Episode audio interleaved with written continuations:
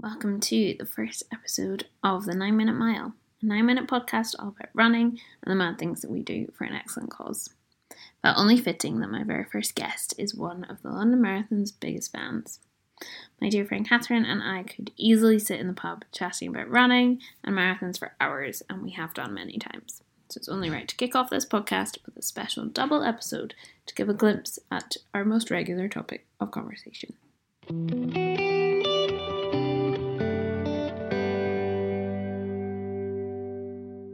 The nine minute mile is well, still the goal, not going particularly well, but Oh, you will. I know you will.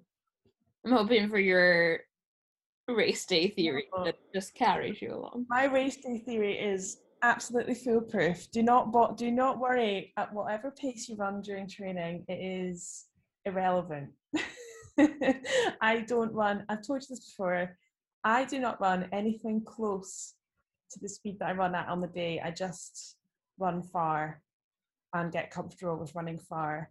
And then on the day when it matters, you up the pace. And that's all you. That's the only time you need to do it. That's the only time it counts. You know? So yeah, do not worry. That nine minute those nine, nine minute miles are gonna be coming your way.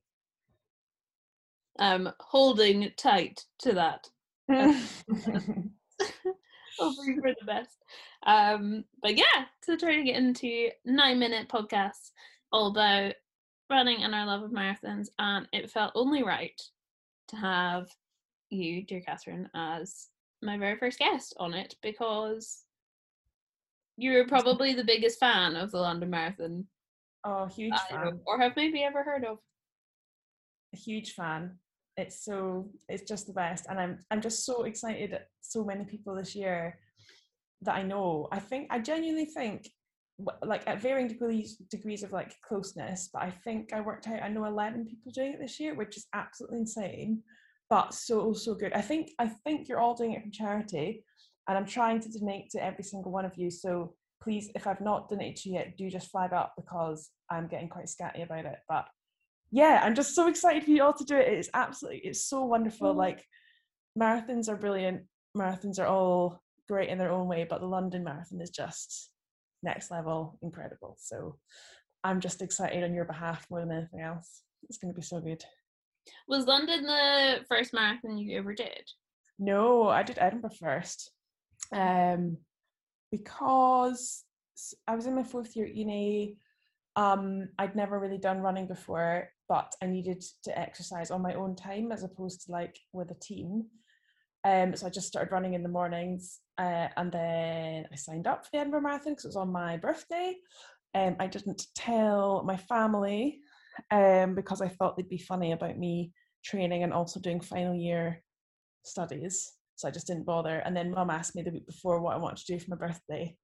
And I had to, you know, fess up. I was doing a little marathon. So oh, that yeah, yeah. So that was just yeah, and and I mean I live in Edinburgh, so nice and convenient. But yeah, that was the first one. And then I because I had no idea about running and I'd never I hadn't really trained in a way that you would know how fast you're going to run. I gave them an estimated time that was an hour slower than my actual finish time, so they didn't see me at any point because they were still at home when I was at the finish line.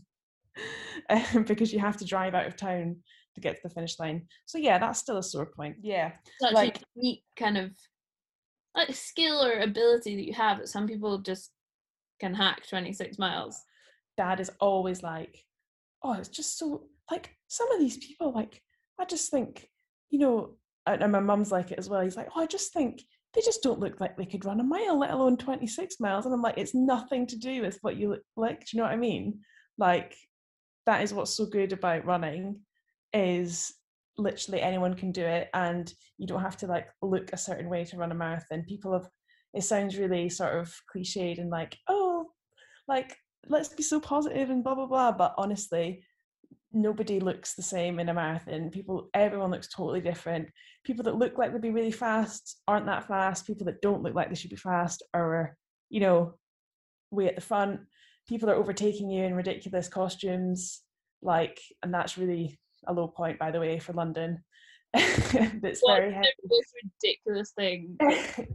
oh, I think a guy I was really struggling to overtake um slash keep up with a guy dressed as a Christmas tree. Just, I don't know how they do it.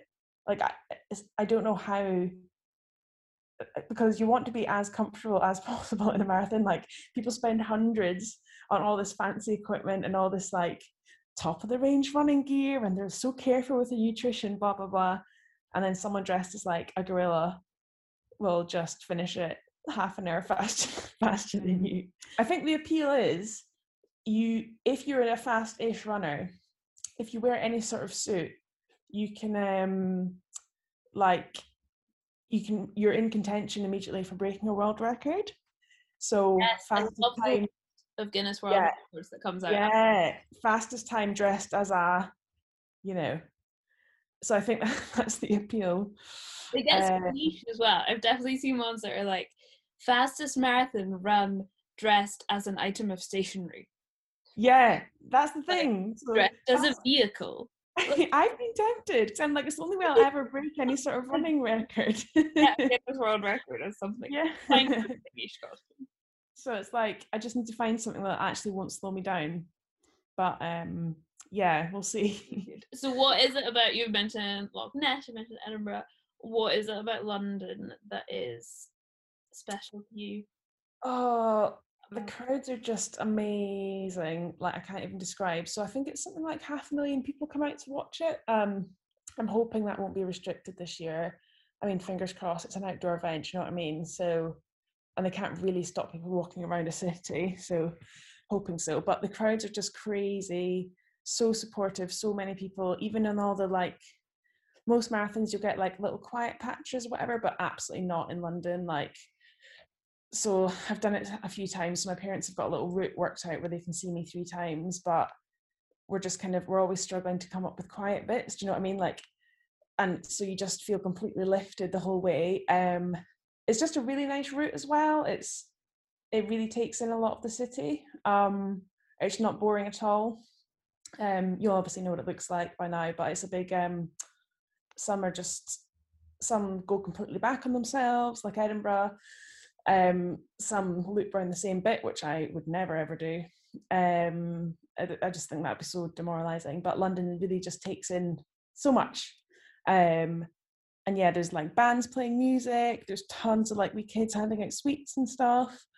Um oh the expo before it is so good like unbeatable. So it's out at the Excel center and there's just so much stuff to see and do and like freebies and yeah oh just it's so well planned, so well organized, loads of staff on hand. Like, oh, it's just wonderful, just magical. So yeah, I'm really excited for it.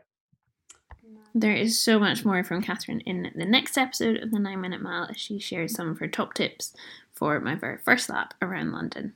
And of course, I am not doing this just for the sightseeing, but I'm raising money for the amazing work of Macmillan Cancer Support. I hope to share a bit more about their work in the future episodes, and please do check out the link in the podcast notes if you'd like to contribute to this amazing charity and support me as I go around my 26.2 miles.